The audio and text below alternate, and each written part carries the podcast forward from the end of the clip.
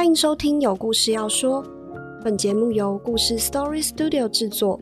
本周的单元是编辑聊天室，邀请故事的编辑们一同揭开文字舞台下的血汗秘辛。嗨，大家好，我是怡柔，我是玉晨，我们又回到编辑聊天室啦。没错，那今天呢，本日来宾先来讲一下他做过的事情好了。我觉得大家说不定听到第一句话就会知道我在讲谁。是谁呢？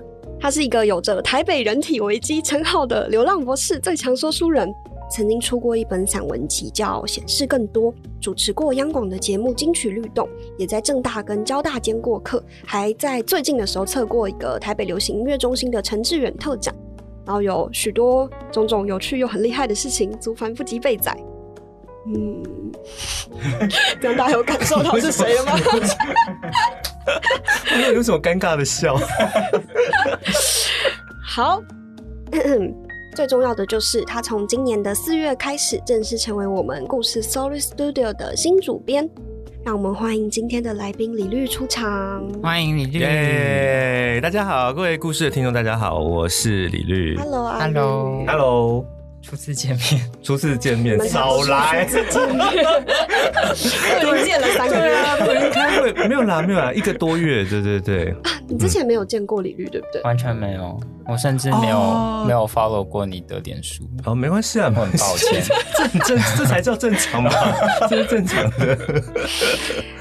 那待会儿我们预计要跟李律一起聊聊三件事。第一是他怎么走上流浪博士的不归路，还有上了故事这艘贼船。最后就是这次还有特地请阿绿先在脸书上搜集很多读者的提问，也会一次在这次节目的最后跟大家解答。没错，首先其实应该有很多人，不管是从脸书的河道上啊，虽然刚刚玉成说他之前没有 follow 李玉啊，但是我相信应该有很多人其实有 follow 他，或者是去年曾经有一段时间 Clubhouse 那个时候非常热门嘛。哦，对对对对，嗯阿绿那时候也嗯是有在 Clubhouse 上聊天，对不对？对，那是一个很奇特的机缘，就是因为嗯去年 Clubhouse 刚红的时候，大概是农历年前，大家还记得，大概是二零二12零跨到二零二一的时候开始出现。那时候一开始是、嗯它是邀请制嘛，对对对对对开始有的人不多，然后大家开始疯狂邀请，然后寄那个邀请码，然后那个机缘很特别，是因为我记得二月的年假一结束，然后嗯公视就要播。天桥上的魔术师，哦然后对，所以那个时候我就想说，趁着过年，因为我那时候过年没事，我想说我来讲一讲中华商场的故事。然后，而且嗯那一次，第一个是我本来没有要讲那么多天，然后我嗯原本想说大概一天可以讲完，因为我平常在脸书就会开直播，开直播大概就是聊个。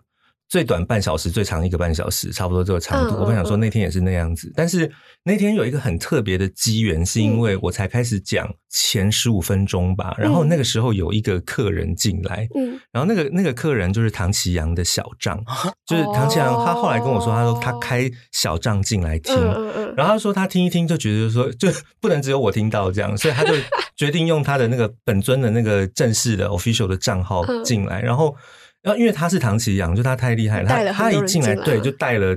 超巨大的流量进来，嗯然后就一两千人，所以我在我在讲一讲的时候，就是我的朋友一直在传简讯嗯给我，就是他就说，你知道，他说你知道你现在的房间有一千多人，你这，然后因为我我嗯我在讲，我拿着手机，其实我看不到其他东西，我只能看到就是那种你在我看笔记吗？没有笔记，不不不哦，哎，我我讲东西都不用看笔记，太不了解阿绿了。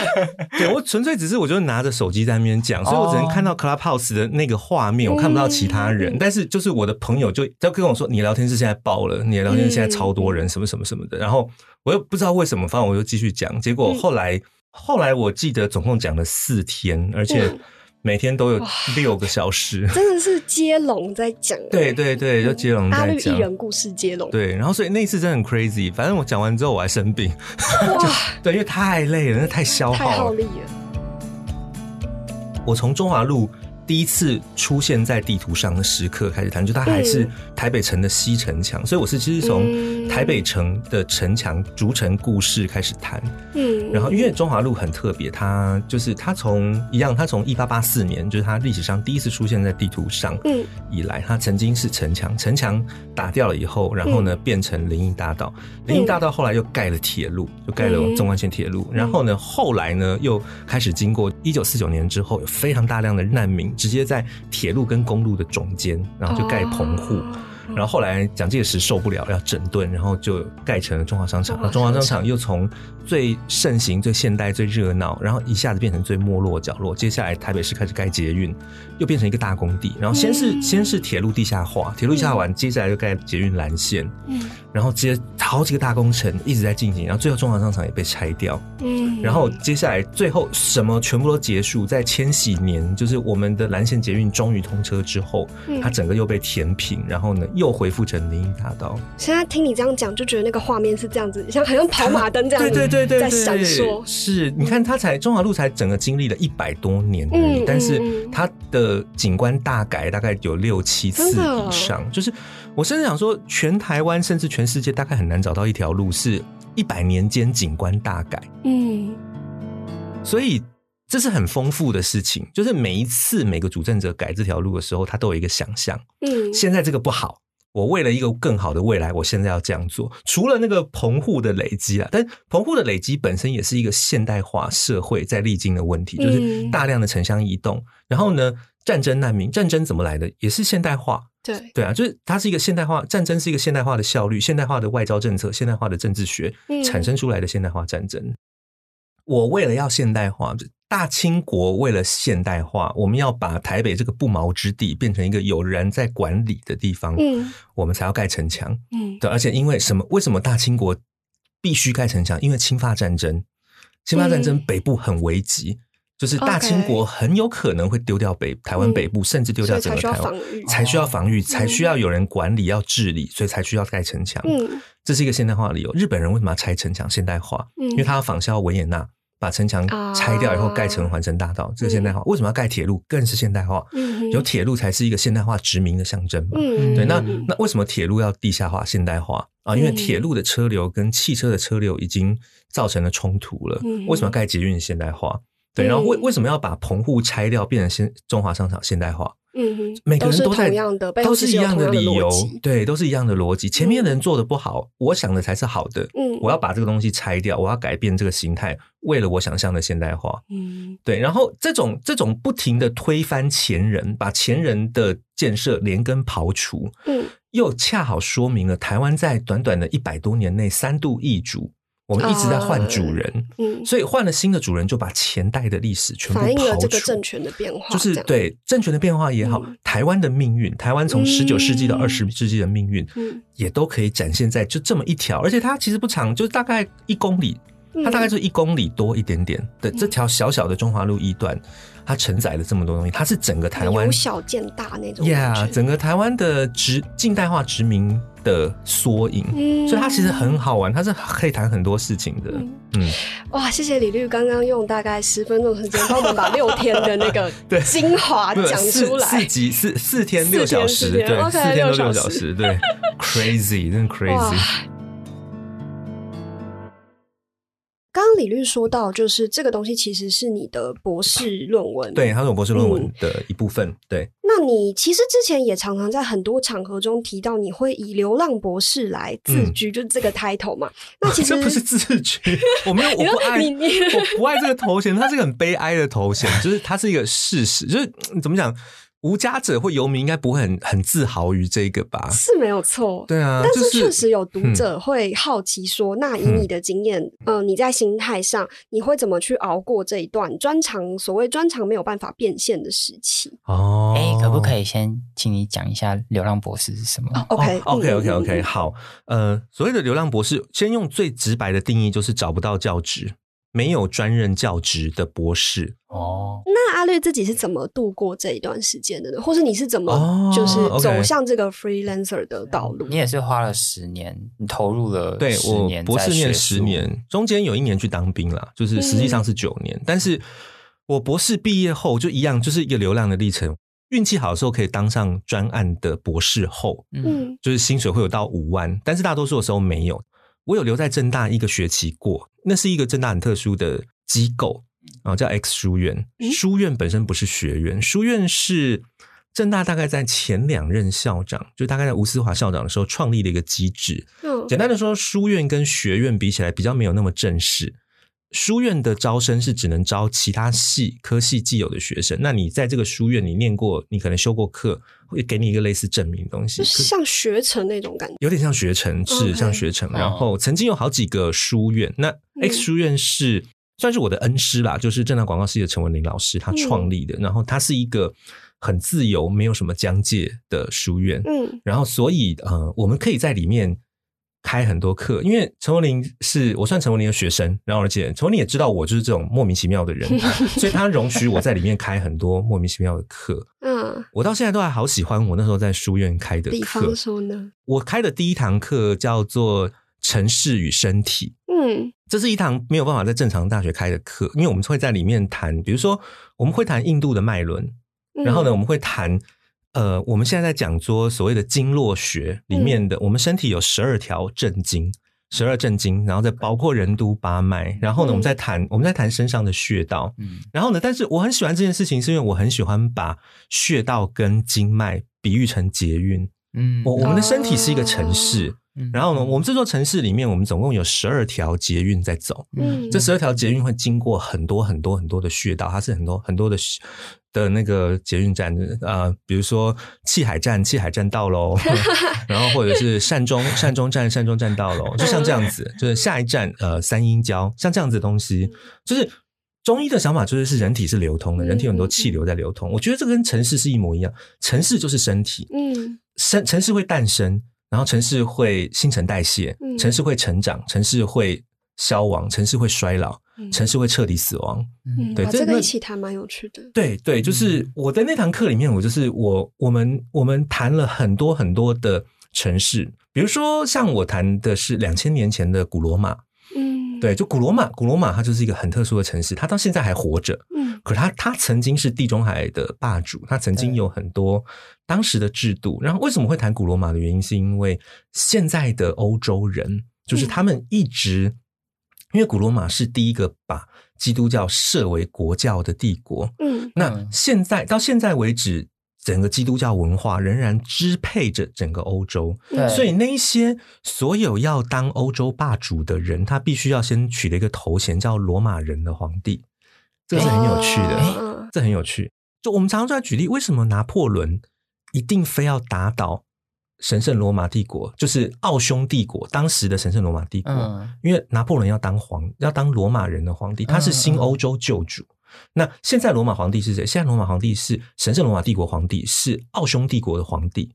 所以我必须要把你这个帝国拆解掉。嗯那你不是皇帝了，我就是皇帝，嗯，所以我要盖凯旋门。我是新罗马，我在新罗马当新罗马帝国皇帝。类似这种东西很多。嗯那为什么俄国叫沙皇？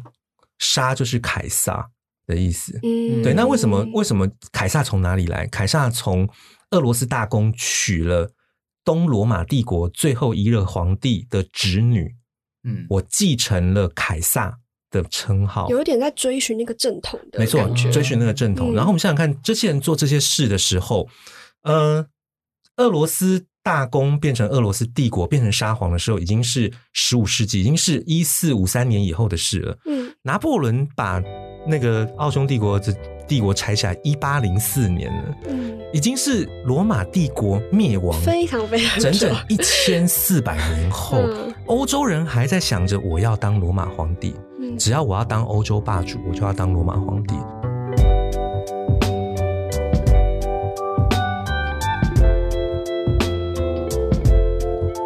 还有一堂课是现代性，跟这个有点关系。简单说，就说历史故事。我们在讲的是从中世纪的后期，现代性初次产生。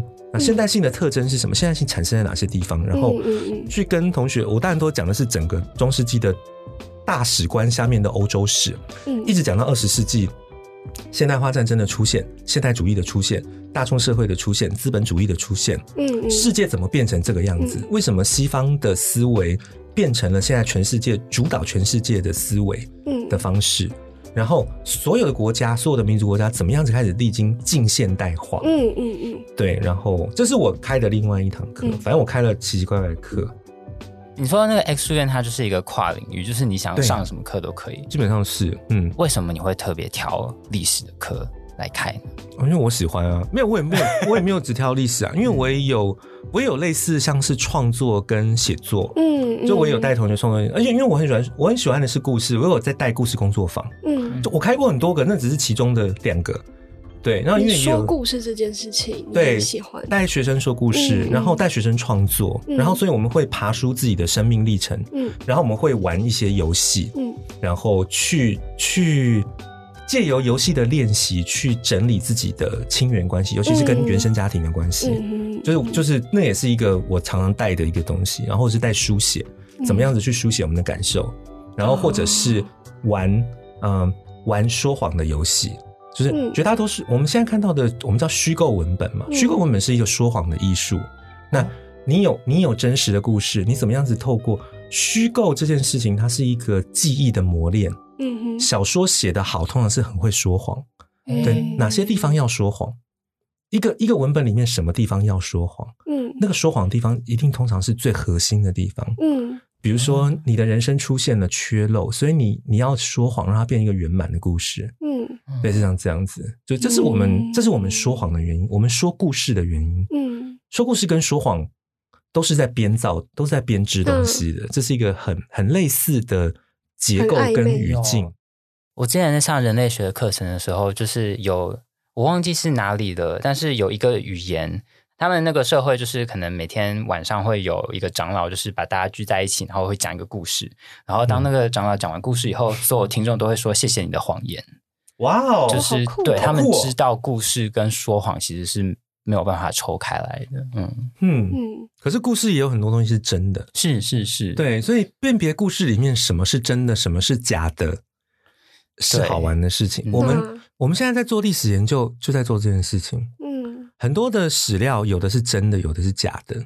然后那个假的会为了一些理由，比如说因为他是现在的皇帝，我们得讲好话，但其实有些是假的。对，司马迁写的《史记》有些东西是谎言，嗯是他在汉武帝的统治下必须活下去，得要做出的妥协。嗯所以《史记》里面有些东西是假的你，说司马迁是那个在牢房里面写了那个，就是因为被被汉武帝宫刑啊。哦，OK 他但是、嗯但是他忍辱负重，因为他必须把《史记》写完。哦但是就是你想想，你就是跟老老实讲，你就是跟一个习近平在相处嘛。嘿，你活在这个时代，你你你当然得要做一些妥协。嗯所以《实际》里面有一些东西是妥，但有些就是真的。嗯这应该说不是说有些是真，有些是司马迁明明知道我不该这样做，但老子就是想这样做。嗯嗯就是它里面是很有趣的，真真假假的。嗯，对，那比如哦，随便乱说，像为什么他把项羽列成列成那个本帝王本纪？他心不是，他心中觉得项羽是帝王，他不是吗？他他是谁？项羽项羽不是帝王，项羽是是楚汉相争的项羽，就他后来输了，他后来输给刘邦。汉汉朝的开国皇帝叫刘邦嘛，嗯汉高祖刘啊，邦。对，这我有印象。汉高祖跟跟项羽他们是楚汉相争 OK 而且项羽有帝王血统，刘邦是小流氓，所以哦在谁能继承大秦的江山，当然是项羽。项羽是楚国贵族，哦刘邦就是一个小流氓。嗯，嗯可是最后刘邦打赢了，小小流氓打赢了楚汉帝王。但是史记却不是这样写的吗？没有《史记》，《史记》如实描述，如实描述。可是他在分类的时候他只，是把它列在把项羽放在帝王本纪。哦你知道这是什么意思？他没有讲，他这嗯看起来很轻巧，嗯他就说你汉朝才不是真皇帝，你你汉武帝你是流氓的子孙啦、你才不，嗯人家才是真皇帝，人家是真贵族，人家真天命之子。你看你这个，就你看看你，看看你，你看这就是多么轻巧细微的东西。嗯他在用这个骂所有姓刘的皇帝，但是他们他什么我我没有讲哦，这不是我说的什么的，我只是不小心把项羽放在帝王本纪而已。嗯哇那天下本来不应该是你们刘家的，人家才是真帝王。你看像这种东西，嗯，就是你要知道个中的缘由，你就觉得天哪，好好妙哦。嗯 OK，对我感受到这个有趣。是，就是司马迁不是我们想象的一个那么遥远的人，他有他的七情六欲跟爱恨，嗯他遭遇了宫刑的侮辱，他对这个世界有恨，嗯啊，他做了一他他要活下去，他做了一些轻巧的处置，但是我们后代人都知道他在张着眼睛骂谁。简单说，像这样子。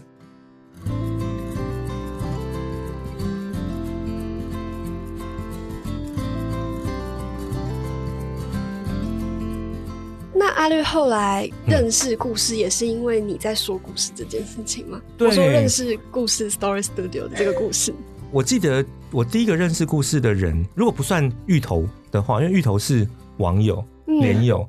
对我第一个认识的是，就是前任的主编，就是纸烟，纸烟，就纸烟先聊我嘛，就他先约我去吃饭，对，然后我们吃完饭之后就变成朋友了嘛，嗯。然后所以他有时候会邀我写文章，然后后来我第一次等于算是认识故事，大家就是在作者聚会那一次，哦，对，然后我逐渐开始认识故事的人，嗯。对，然后所以我那时候其实对故事的印象就是是是人的因素，嗯，就是我在故事认识的人嗯。都是我觉得很棒跟很有趣的人，哦，所以这是一个很重要的，这是一个很重要的事情。就是后来为什么后来丰恩邀请我来的时候，我我会答应的一个很很重要的原因，是因为我印象中我见到故事的人都是是很棒而且很有趣的。哇，对心中一暖，就是人，你知道人组成的团体是很有趣的，嗯嗯就是这个哦，这个就不讲故事啦。就是说，历史上我们有看过很多所谓的小圈圈或小团体，嗯因为是有趣的人组成的团体，后来又开始质变啊，嗯质变有很多很多的原因。嗯简单的说，就是呃，有问题的人进来了，或者是大家的目标改变了，大家的利益改变了。嗯最后这个团体要么就是吵架，要么就不欢而散。这种例子，嗯就我可以举比比皆是对十几个出来，但是我们现在时间不够，所以我发现其实要做事，人很重要。你你是。我们先简单用一下结构主义的观点，一九五零年代结构主义的观点，什么人在什么时代会写出什么作品，嗯。不只是他个人的的个人的功劳，是他整个时代跟他身边的人。是嗯哼，对，牛顿会做那些事情，跟他身边的科学社群有很大的关系。爱因斯坦会写出那些东西，跟他身边的柏林的学界，还有那当时的科学社群都有很大的关联。嗯嗯很多的作家会写出那些作品，跟他身边的交的朋友嗯有很大的关系。嗯然后我们现在说，哦，尤其是现代主义是最最好的例子。我们现在说毕卡索、马蒂斯那些人，或者印象派的马内、莫内、呃雷诺瓦那些人，嗯他们都是彼此的社群，彼此的陪伴。嗯，是他们彼此的互相认识、彼此刺激，才会创造出那些东西。嗯我们如果仔细的去看历史上重要的发明，我们我们的历史会教我们说是某某某发明、某某某创作、某某某书写那。不会是一个人吗？他其实不会是一个人，他一定是他所处的时代、所处的社群嗯刺激了他什么东西，才会创造出那些东西出来。所以这个是结构主义的观点。嗯我很相信的就是，是一个团体、一个群体能做什么事，是里面那些人决定的。嗯，可是人的特质跟群体之间，他们的那个社会连带互动没错，就是有点像是我们每个人都在一个网子上面，我们每一个人的动都是被网子上其他人联动的。嗯但是我们联动的结果又会在影响其他的人，嗯就这这是一个社会学建构论社会学的观点。嗯，所以我很相信的是，我进到什么地方里面，人的因素是最重要的。嗯如果而且我我后来发现，四十岁以后发现的事情，就是我对人的直觉很敏感，而且很准。哦，我一开始觉得有问题的，通常都是有问题的。对，然后呢，我刚开始就觉得这个人气很对的，就是对的。所以故事是你看得顺眼的地方。不要说顺眼，气很对。OK，所以我进来就发现这些人跟我的气是对的。嗯，对，就是我知道，我知道这些，我知道这些人所在的环境是我可以在的环境，啊，对我会快乐的环境。对对对，天哪，嗯，很很玄妙又有趣的理由。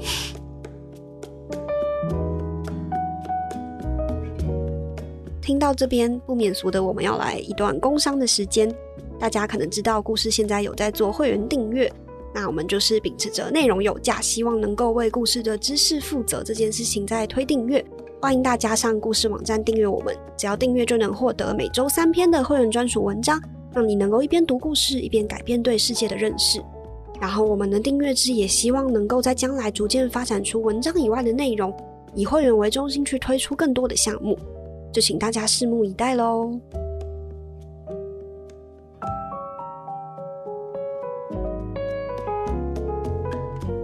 好，那那我们接下来就要进入读者提问的单元，这边的问题就非常的多元。呀，嗯那先来一个被追问很多次，蛮多人都在问类似的题目的，就是为什么李律的记忆力这么好，或者是你都是怎么把这些故事啊，或者是历史记下来的呢？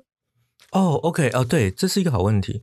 记忆这件事情，呃，当然第一个是我觉得每个人先天的能力可能会有差，因为我们要记住事情，其实基本上是要把很多不相干的元素放在一起，嗯然后你要去强制建立连结，这件事情很重要。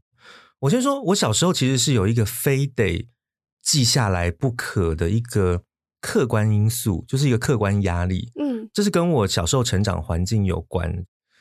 我小时候我们家的成长环境算很辛苦，然后我们家小孩很多，嗯然后基本上就是我爸妈每天都在上班，因为他们嗯是劳工阶级，他们就是真的是用时间用肝在换钱。嗯所以小时候我是我的求知欲很强，可是我身边其实没有什么，不要说书了，就连文化事物都很少。我我生在工业市镇新庄，新庄以前台北县的新庄市，它是个嗯工业市镇，我们真的是周边的社区都是劳工阶级。嗯嗯对，所以说我能够接触到知识，甚至是美的事物，都非常非常非常的少。嗯，我都还记得小时候我看过最美的颜色是一种荧光粉红，这是出现在哪里？那出现在哪里呢？它是福寿螺的卵，哇，它出现在那种水边，就那种水沟边的那种野草，尤其是芒草草茎上面就会出现福寿螺了，那是我小时候看过最美丽的颜色。嗯。因为我身在工业市镇，就是我放眼望去都是灰色的房屋，然后嗯。黑压压的天空，因为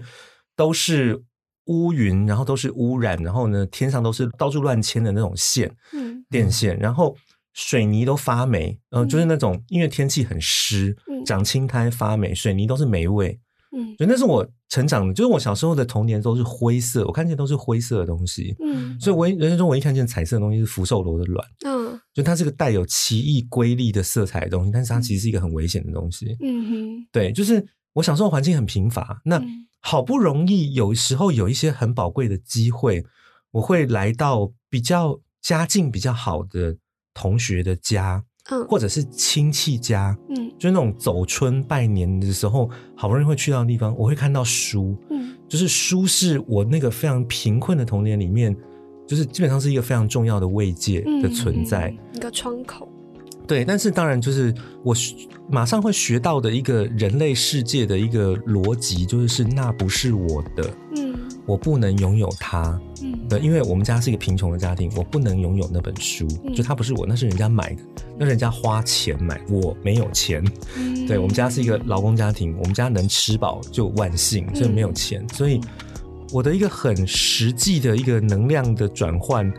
奇妙公式就是是哎，但是如果我在阅读它的时间，把它记下来的话，它就是我的它就变成了，你的了。它就变成我的。嗯嗯对我到现在印象都很深刻，我还是很小，我刚刚识字的时候，嗯我我幼稚园的时候大致上就会读报纸，我对这件事情印象很深刻。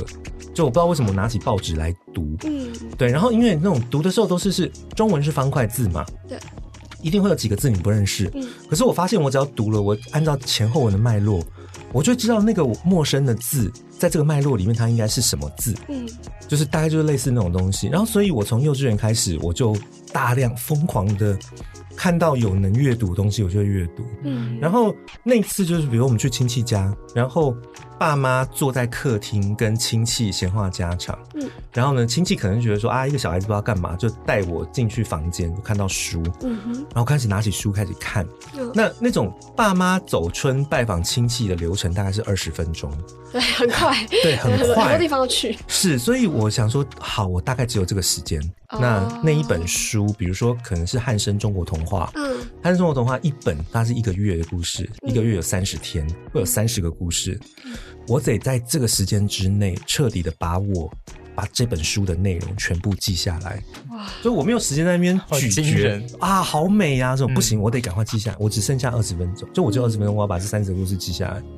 所以那是一个压力，就是我我的人生我只有这二十分钟，这二十分钟开始是被迫的。对，是被迫的，就是我我能够摸到这个天堂的宝物的时间只有二十分钟，嗯。二十分钟之内我得把所有东西都记下来。嗯。所以我是用那种方式，尽快把所有东西内容记下来，而且我还要一边听外面的动静。嗯。所以有时候那种大人聊天聊一聊，会有一个语助词的啊，后啊后啊后啊，这种时候糟了，他们要走了，嗯。我我还剩下这一些，继续拼命看。后来不知道为什么亲戚讲了什么，说哎，你看看我的花，哎，又坐下来，又继续聊起来，嗯。哦，太好，我又争取到黄金时间，继续念，继续念，继续念。嗯。就是那是我小时候的环境，嗯。我印象非常深刻，或者是后来后来我们的那种小学有一个比较破破烂烂的小型图书馆，嗯，对那我可能下课十分钟，嗯。那我只有那个时间可以就缩在看，那边。对我就要拼，还是一样，我只有这个时间，嗯因为我小时候的信念就是那个那个时代书是很缺乏的，文化事物、精神事物是非常缺乏，跟现在那种书是一天出一个月会出版几千几百本书是不一样。那时候书很宝贵，嗯。嗯。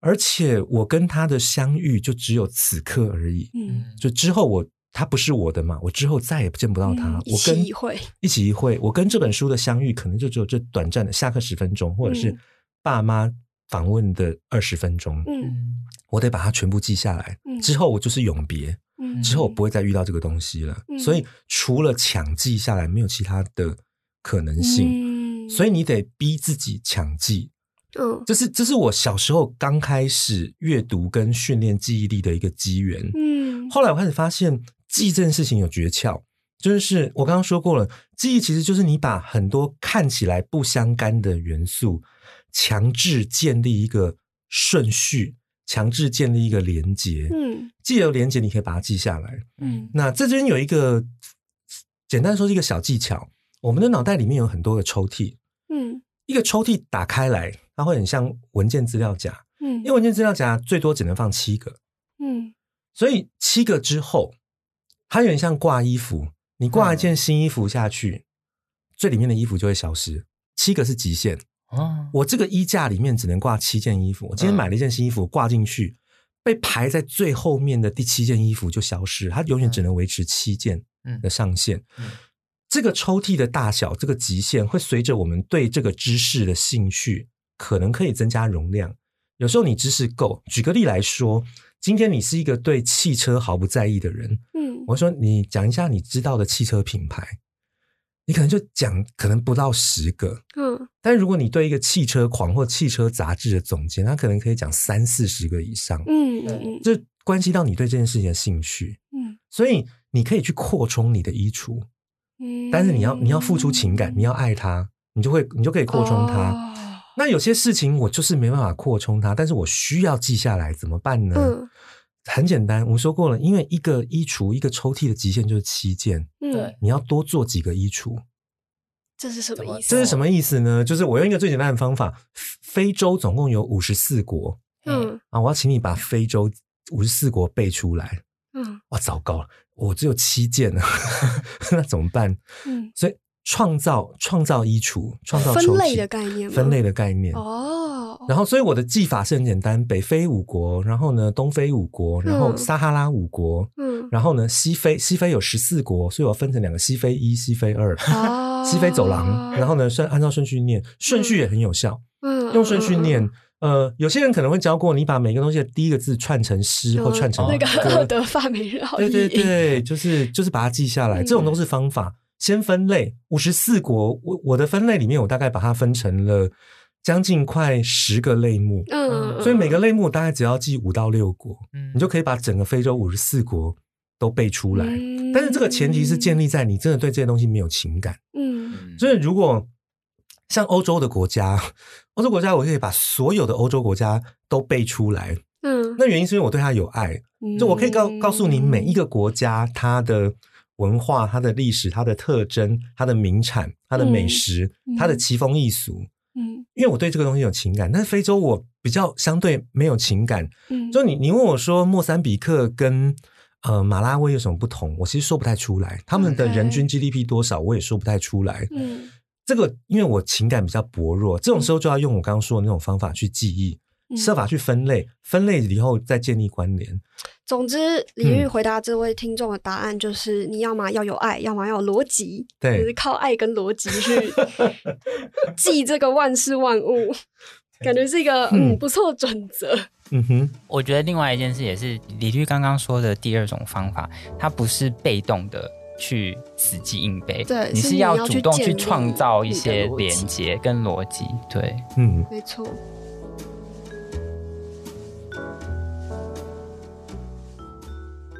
好，那我要来问第二个问题。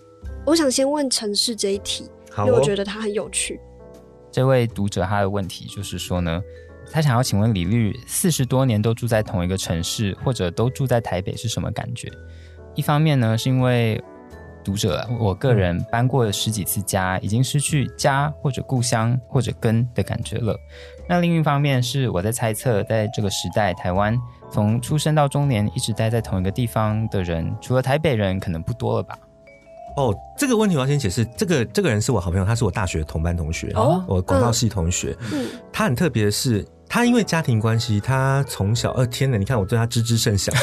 他的家族根源是台南人，但他从小在台北木栅出生，后来在小学的时候搬到台中，嗯后来在台中就是住到念大学的时候又搬来台北。嗯然后呢，在台北毕业之后，后来当兵退伍之后，他就去美国念研究所。嗯然后呢，他在美国的时候，我就我如果记得没错，硕士班跟博士班又在不同的州。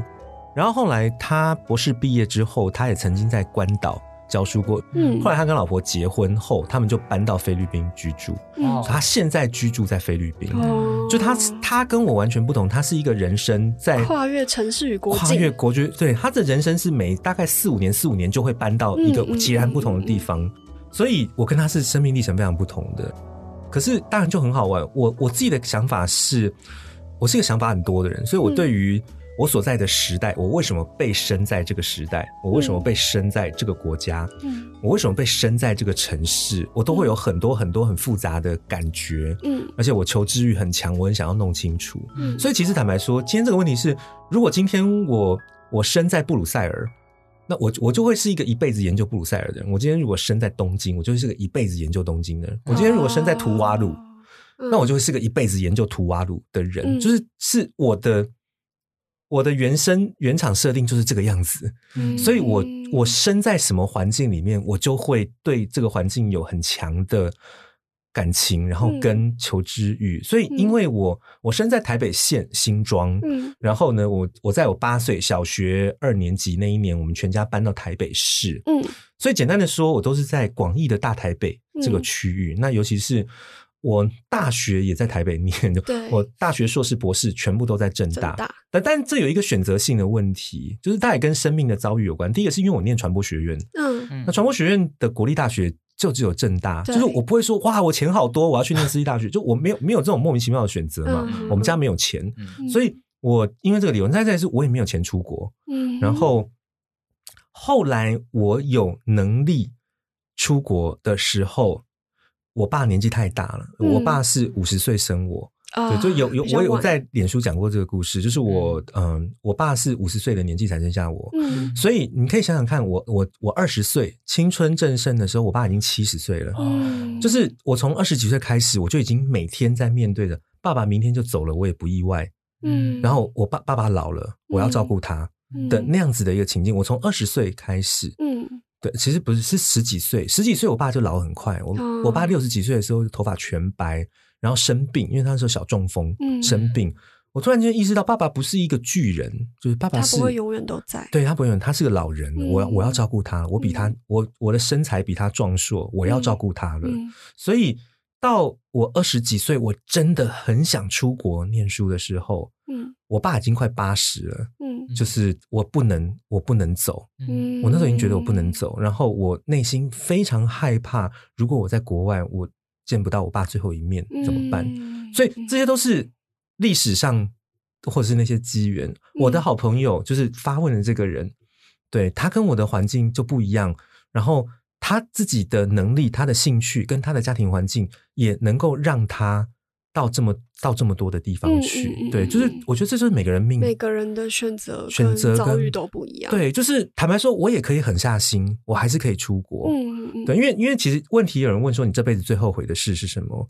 我我到现在都都还是不会改变答案。我最后悔的事就是我没有去国外念念书。啊，嗯对，就是因为说英文能力，我的英文绝对 OK，嗯就是我我我是可以现场口译的人，嗯然后写英文论文我也 OK，、嗯这个能力我可以。嗯然后没有钱，对我真的没有钱，但是坦白说，就咬牙贷款申请奖学金，我想做得到我就做得到。嗯嗯嗯我真的唯一的牵挂是因为我真的没有办法接受，我没有办法见到我爸最后一面。嗯但是这是我的选择，嗯坦白说是我我可以我可以很勇敢或很绝情，我还是做得到这件事情。嗯 可是我没有办法，我我是个巨蟹座，我嗯我我没有办法抛下家庭，嗯这这是我是这是我的软肋，嗯，所以我就一直没有离开家。那我还是想要念博士，我只能在正大念。嗯嗯嗯，所以就是这一切东西看起来好像都是偶然，但是其实好像也都是必然。嗯嗯那一直住在这个城市，现在当然就很很多人，有的人移民台南，有的人移民台东，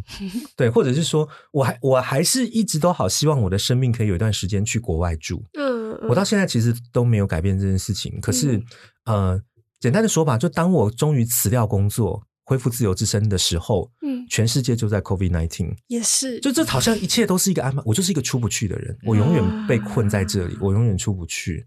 但你会觉得你是被困在这里吗？我倒不会，因为我很喜欢台湾，嗯，只是说我知道我一辈子一定会住在台湾，老死在台湾。可是我会觉得生命中如果能够有个一年或半年，嗯嗯，你能够嗯在一个完完全全的异乡度过，嗯是一个生命中很重要的经历。嗯对，只是现在就是不行，就它好像一个诅诅咒一样。嗯对，就是它它真的是一个诅咒，我就是出不去。对，嗯等待国境重新开放那一天，可能就是李律离开我们的一天。未来很难说。我我说过，嗯我想什么就不会完成，哇所以就是不要想。，OK，就不要顺其自然。，对我天机化忌就是这样，我嗯想什么就是不会实现，千方百计就是 就是百密一疏，你就是永远都是对啊，你就是不会得、嗯不会得到的。对我现在放很开，flow 跟随流动就好。嗯，一直我想问这个问题，是不是也是因为你自己有一些感触或是共鸣？哦，因为我也是一直都在台北、新北，我在新北，哦我在永和出生，嗯然后后来一直都都在台北求学，所以其实我也是嗯完全没有出过台北的人。哦，就多少会去想说，哎，我是不是呃应该去别的地方闯闯看？那种心情还是会有。那个应该是你自己想要，还是别人觉得？我觉得两个都有哎、其实、哦就是一方面，一方面当然，呃，还是会觉得，哎，身边的人可能都有在不同城市生活过经验，嗯，但另一方面哦是我自己也会想说，哎，完全的，呃，就像就像阿绿刚刚讲的吧，完全到一个不熟悉的地方，再重新建立生活，嗯那种感觉是什么？会蛮好奇的。嗯，嗯，可是可是这件事情会跟你年不年轻和你的你的心态、你的能力，还有你的适应性嗯，有很大的关系。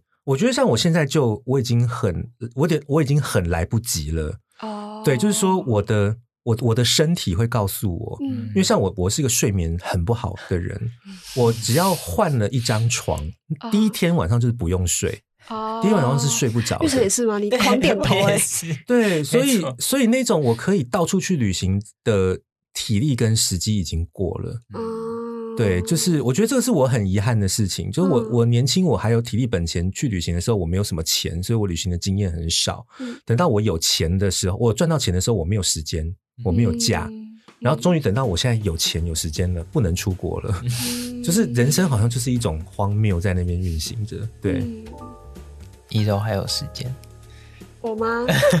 也是，但我觉得这也很看机缘，就是嗯，不不是说一定为了想离开而离开，可能还是需要一些动力。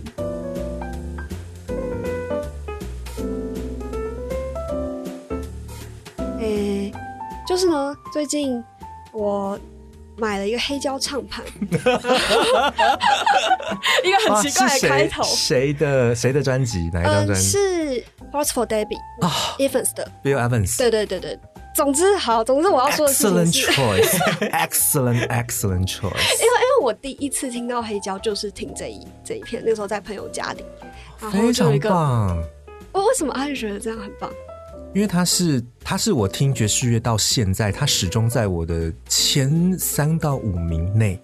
哇，对他始终是我非常非常非常喜欢的专辑，而且阿绿是从高中哦没有没有大学，哦我从大学开始听爵士乐的，对对对也是二，十年的，呃对，加上那个时间的定轴，不知道为什么就有点突然间悲伤。就走到很悲伤的，是对二十二十，我剪掉，对不起。不要剪掉，我这很好笑。但就是二十年来，你觉得这是你听过前五名的？他始终在我的前五名，对对对为。什么呢？为什么？哦，哇，这个好抽象哦。爵士乐的风格有很多种，嗯嗯。我先引用一下拉拉链的话，嗯。就是说很多人对爵士乐会停留在就一开始女主角那个呃，Emma Stone，对对，艾玛艾玛史东问他的话，真的不是 elevator music 电梯音乐，哦对。然后所以那个莱恩葛斯林就跟他说，不是的，那不是爵士乐，就是爵士乐是真正的 passion。就是这是大多数以来，而且爵士乐的流派，因为从一九一零年代，大概是每五年就会出现一个新流派，而且每一种流派基本上都是在革前一代的命。嗯但是爵士乐基本上大概有两条路线，一条是动的路线，一条是静的路线。嗯嗯举个例来说，像是 bebop 或者是 hard bop，就是动的路线，非常强调那个狂野的一面。但是也有像是 bossa nova 或者是 cool school 酷派，就是它是走比较平静的路线。嗯那我年轻的时候在听爵士乐，我当然会很爱的是那个很狂野、很动感的那一面。嗯可是我年纪渐长后，我就觉得我更爱静的那一面。啊就爵士乐，爵士乐的呃钢琴手居多，嗯他们会有很多很进入沉浸心灵，那尤其是到后来，呃，我现在讲的会有一点点冷门，就是大概在一九八零年代、九零年代的时候，嗯呃，有一个音乐厂牌叫 ECM。然后呢，ECM 是一个特殊的爵士厂牌，然后它、嗯它也跟台湾当时早期的爵士乐的一些引进的先锋，像是抚昌峰那些人有关系。嗯他们开始引进的是 E ECM，ECM 是北欧爵士，北欧爵士是非常沉静、非常冷静的音乐。嗯对，那那些又跟一个很重要七零年代爵士乐大师叫做 Cass Jerry 嗯凯凯斯杰瑞有很大的关系，嗯就是他走到了一条跟往往常的我们所知道的很熟悉的黑人爵士乐很不同的一条路，他走的是一个非常沉静安静的道路。嗯那呃，就基本上 ECM 对我来说太冷调了，太冷僻了。嗯可是如果是在 ECM 之前的，就是刚刚前面讲到 Kiss Jerry，、嗯还有包括一个是 Dave Brubeck，嗯戴夫布鲁贝克，然后再来就是 Bill Evans，Bill Evans 永远是我的心头好，就是我我喜欢呃我喜欢的爵士乐手，比如说歌手会有一类嘛，然后呢、呃小喇叭手会有一类，嗯。然后萨克斯风手会有一类，嗯。钢琴手也是一类，然后嗯钢琴手里面我喜欢很多很多人，比如说像 Thelonious Monk，嗯。啊，是我非常非常喜欢钢琴手，可是还是一样，在钢琴手当中，就始终排在我心中很前面的就是 Bill Evans。嗯。Bill Evans 的音乐，它有一种打开异次元的感觉。啊所谓的打开异次元是，无论外面的世界有多吵，当 Bill Evans 的音乐播放的时候，它会建立一个像隔膜一样的东西像真空嗯。在那个真空里面，你会感受到的就是是那种绝对的安全、绝对的沉静。嗯所有的事情都不重要了，就是你的嗯心中会有一个小宇宙，会有一个会有一个星空在你的世界里面运转，嗯是一个非常非常非常规律的运转，然后会有一个像是妇科摆一样的东西在那边非常稳定规律的摆动。啊。我我我中年以后就发现，心里面有那个东西好重要，啊，一个定锚的感觉这，个定锚的感觉，或者是像是灵摆一样的感觉，嗯就是是因为外面世界是非常混乱失序的，嗯。你你无论如何，你必须要保有你内心里面有一个绝对的小宇宙，或者我也把它叫做霍尔的房间，霍尔的房。间就是呃，霍尔的移动城堡霍尔移动城堡里面，对霍尔最后哦。把苏菲带到一个地方，说这是我小时候啊我跟叔叔当魔法师学徒的时候我住的小房间小房间的外面是一片草原。嗯。我觉得每个人心中要有那个东西。啊。如果今天你是一个天然嗨的人，你对这个世界觉得很安全，那恭喜你，你不用这个东西。嗯。但如果你跟我一样是一个脑波非常的混乱，脑袋里随时都有声音在跟你争辩，嗯。睡觉睡不好，一天会做五六个梦，嗯。醒来以后比睡着更累的人的话，如果你跟我一样有这样的镜头，就是我会非常建议你，你的心中要保有一个霍尔的房间，或者是一个一个复刻摆，嗯。你心中有那个东西。那 Bill Evans 永远是我的那一个音场的话，当然还有还有很多人啦、嗯像 Ella Fitzgerald 女歌手就是 Ella Fitzgerald，嗯然后男歌手就是 Johnny Hartman，就是嗯在那样子的那种音乐小宇宙里面，你你会感觉到自己的心是稳定的，是定锚的。你有你有一个属完完全全属于自己的空间，那是嗯外面的混乱的世界不能动摇你的。嗯对我，我觉得，我觉得也是一样。爵士乐，爵士乐跟大海一样的辽阔。爵士乐已经呃发展了超过一百年了，嗯，然后有无数的流派，有非常多的大家。就如果各位有兴趣，我们可以以后花个时间，我们来整理一下爵士乐从一九一零年代，对，就各个流派、各个大家、各个好手、经典专辑，对。但是就算是这样，就是就算是这么广袤的知识里面，这样子一个专一片专辑之海里面，可是 Bill Evans 他永远在我心中是一个非常非常稳定的地位。然后，而且而且，尤其是 Waltz for Debbie，就是那真的是我觉得是。世界上好纯粹的音符哦，嗯，可是呃，因为爵士乐的关键，呃，我们听爵士爵士乐有一个一定的行进，基本上先有主旋律，嗯，主旋律完之后开始变奏，然后变奏之后会开始出现各部 solo，嗯，solo 完之后呢，就是会在小小的变奏，最后回到主旋律再走一次就结束。一首爵士乐大概这样，通常是五六分钟不等。嗯，那 What's for Debbie 也是一样，就 What's for Debbie 不管是呃，就是。呃，Bill Evans 他自己弹钢琴独奏，或者是他有一个 trio，就是一个三重奏，基本上都走这样子的路线。可是一个简单的旋律，然后开始变奏，然后到简单的小 solo，然后再回来简单的旋律，你就觉得世世界的组成好像就是这么一回事，整个宇宙就这么一回事。从先从几个很简单的元素开始，越来越复杂，越来越复杂，最后大膨胀、大爆炸，到最后又收拢，又回到一个非常非常简单的元素。嗯。世界就这么一回事，就宇宙的本质就是就是这个样子而已。在爵士乐里找到这个世界的感觉，是，所以我真的到现在自始至终，从我第一次邂逅这首曲子到现在，就 二十年，这个血泪，还是好喜欢，好喜欢这首曲子。嗯，如果用一句话，哎，真的是一句话，一句话形容爵士乐对你的魅力，你会怎么形容？可以达到你的灵魂最基底的那双抚摸的手，哇，美的形容。嗯，对，这是爵士乐对我的意义。嗯。在在阿绿在我们的 podcast 开一个历史音乐讲堂之前，就欢迎大家先去听一下这个专辑，以及以及刚刚阿绿提到的对大推，对对对。如果大家下次要，比如说那种什么 singer singer 大推三十张，或者是说萨克斯风独奏大推三十张，就我们也可以来类似这种单元，钢琴钢琴演奏或者是钢琴三重奏大推三十张，类似这种的，我们可以来做这种。期待，请听众朋友给我们在 Apple Podcast 上足够的五星留言跟。评论，我们就开这个单元。谢谢大家。就是那个募资的门槛。对。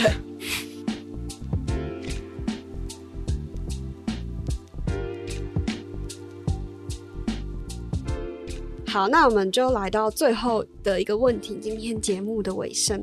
我觉得这个问题很适合当成节目的尾声，就是如果让阿绿只选一个故事是可以传送、记载跟延续给下一代或是未来的人们，你会想要选哪个故事呢？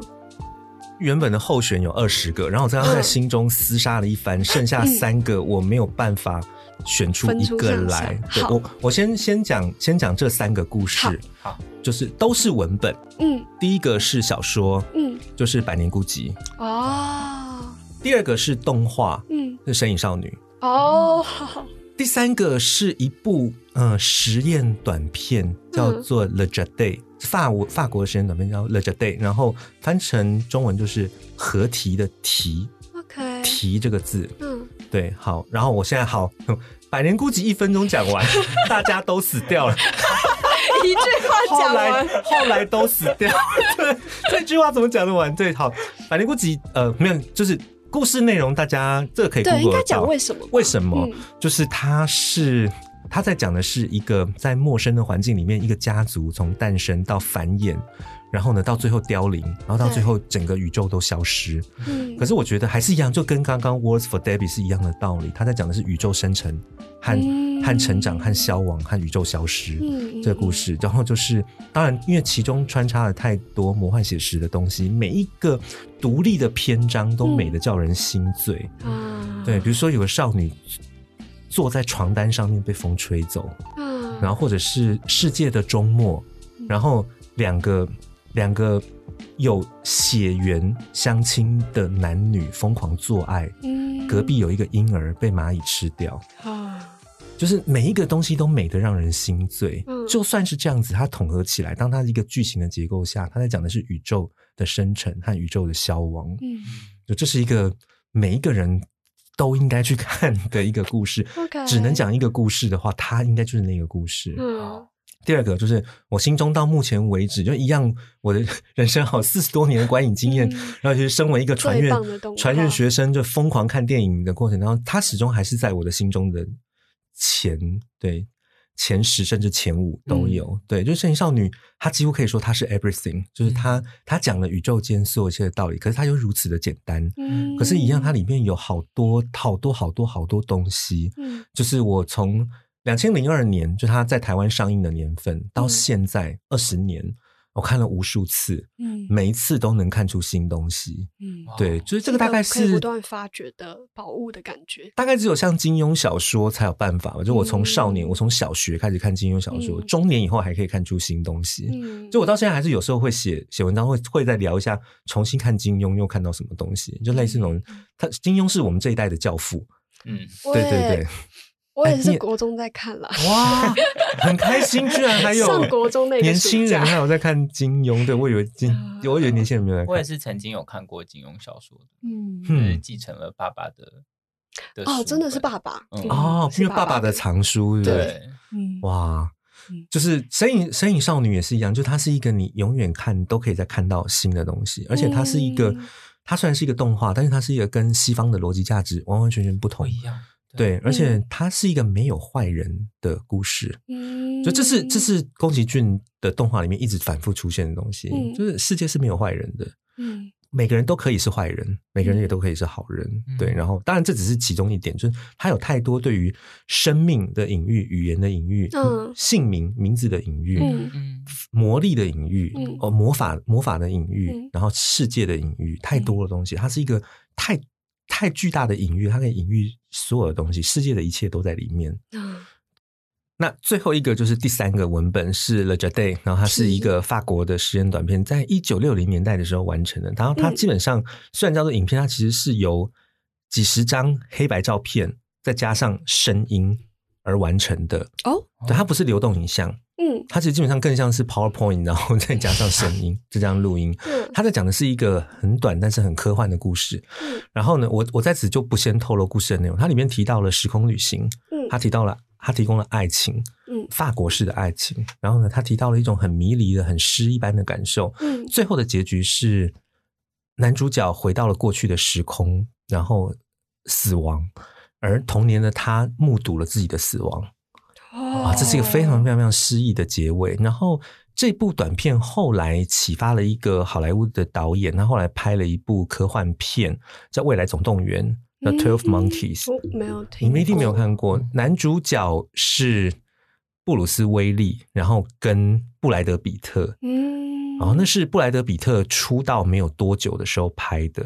对，然后那那是一部科幻片，但是我我更喜欢原版。当然，《未来总动员》也非常好看，就基本上是一个，它是一个把那个几分钟的短片扩扩张成一整部好莱坞影片，嗯，但都是科幻片题材。但是基本上就是那个故事里面集合了一样所有我最喜欢的元素，包括了包括了时空旅行，嗯，然后包括了人的心理状态，嗯，这跟这跟。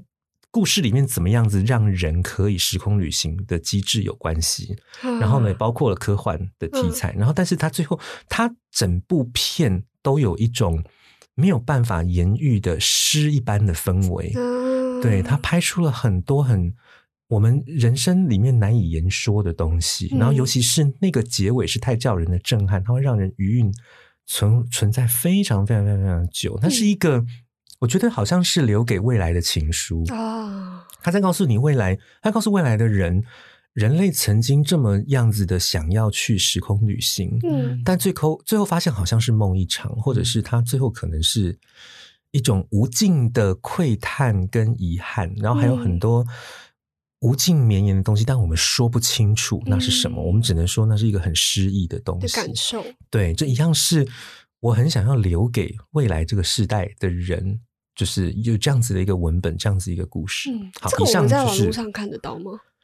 哎，我不知道，也可以试试看，可以试试看。欢迎大家去找找看，我也很想去找找看。应该可以吧？它因为它其实很简单，时间又短，然后档案数量应该很小，因为它就是几十张的黑白照片而已，应该是看得到的。好，The Day，对，好，讲完了。以上三个故事，就是这是我在脑海中已经厮杀完，剩下三个后，我挑不出来可以是哪一个，所以只要三个都奉送。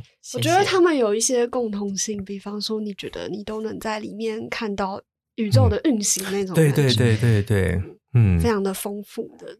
是是，它都是世界，嗯，都是世界，对，嗯，好哎，那今天谢谢李律，我我们经历不少次放送事故，什么电池没电，什么记忆卡没了，总之 总算是录完了，非常的开心。嗯。哼，这很有我的特征啦，就是技术上的意外，对，算是我一生的写照，对。和人生不断的变故，对，但最后我们还是到达一个终点，对，但最后还是到达终点，就这个旅程都是有意义的，对，没有错，嗯。